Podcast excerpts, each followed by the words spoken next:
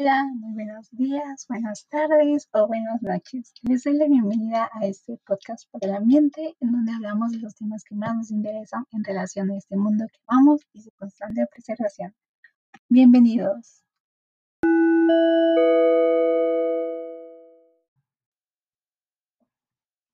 El día de hoy traemos a colación los principios de la economía ambiental y el desarrollo sustentable. Ahora, para ello es importante que antes mencionemos el concepto que tenemos de economía. Pues si bien ante la Real Academia Española encontramos que es la ciencia que estudia los métodos más eficaces para satisfacer las necesidades humanas materiales mediante el empleo de bienes escasos, no, no solamente la definición anterior, sino solamente podemos ver que en la práctica del ejercicio de la economía encontramos que a través del uso de los llamados recursos limitados se pasa desmedidamente atrae, atraer la economía de asuntos como la conservación, la o siquiera la explotación responsable.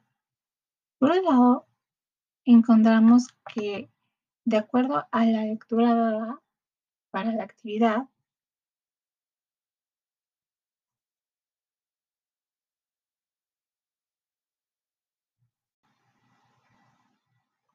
Encontramos que, por un lado, se argumenta que el crecimiento económico es el origen de los principales problemas ambientales en la medida en que el gobierno se asocia a las principales fuentes de emisiones de contaminantes, la demanda de insumos ambientales y los recursos naturales o la degradación ambiental.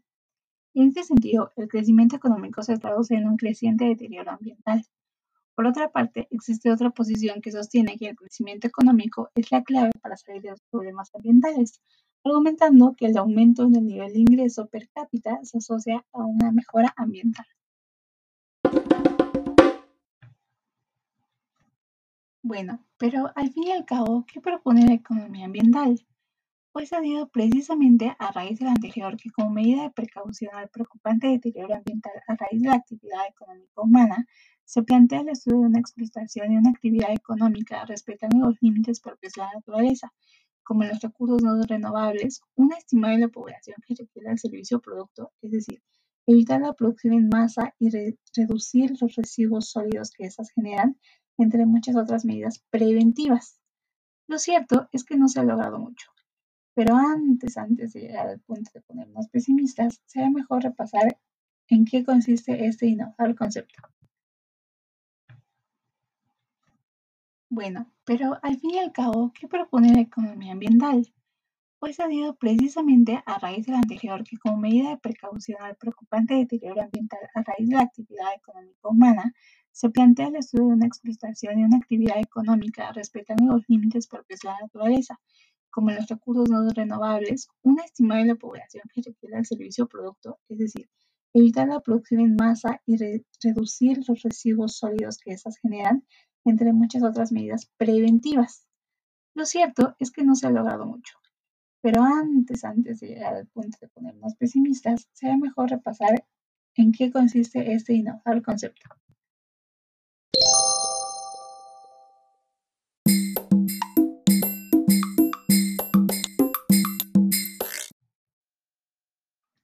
Ahora, expertos en el tema como Man Jun Chang nos indican que se llama economía medioambiental a la interpretación de una escuela del pensamiento económico, a saber, la neoclásica, que pasa a incorporarse el medio ambiente como objeto de estudio.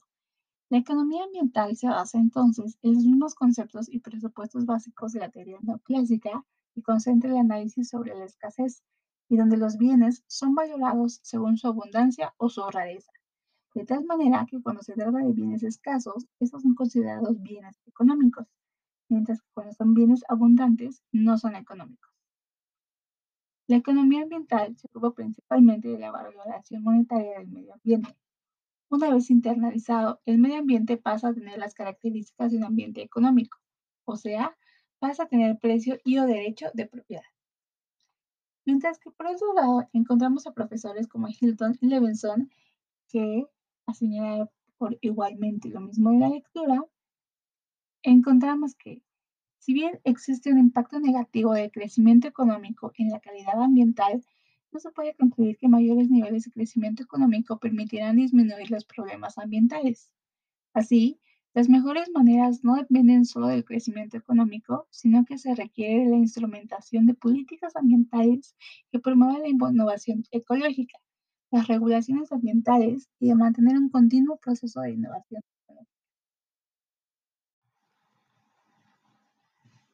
Dado lo anterior, también notamos que en ciertos sitios web, como la página Economipedia, un blog seguro y gratuito dedicado al desmenuce, como diríamos coloquialmente, los conceptos en teoría económica, sostiene que la economía ambiental es la rama de la economía que estudia los efectos de las políticas ambientales. En fin, ya fuera de las definiciones que puedan o no ser, debemos preguntarnos, ¿qué aplicaciones tiene la economía ambiental? ¿Cierto?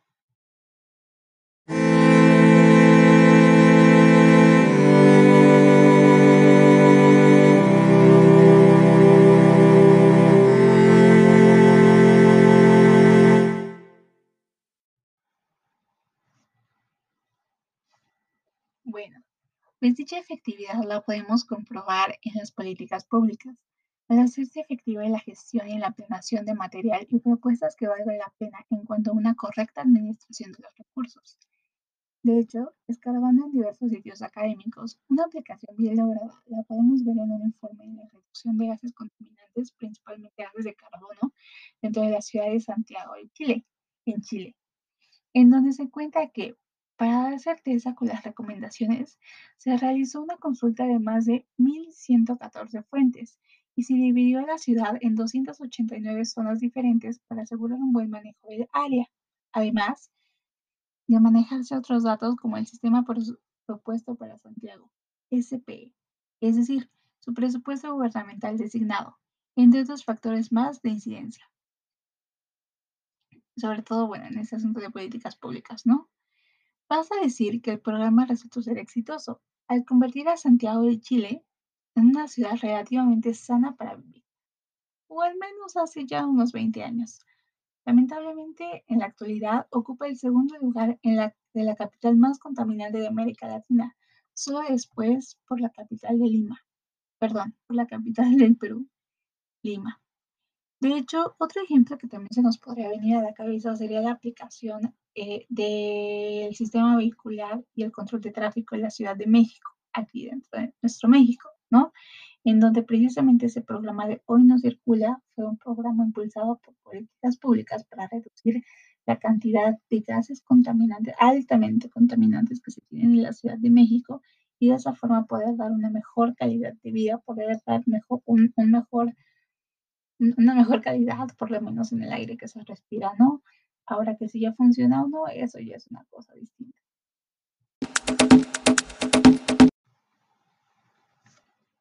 Ya para finalizar, podemos concluir que si bien en cuanto a la aplicación puede que la propuesta se quede corta, no nos podemos quejar en realidad de que la investigación y sus propuestas son escasas.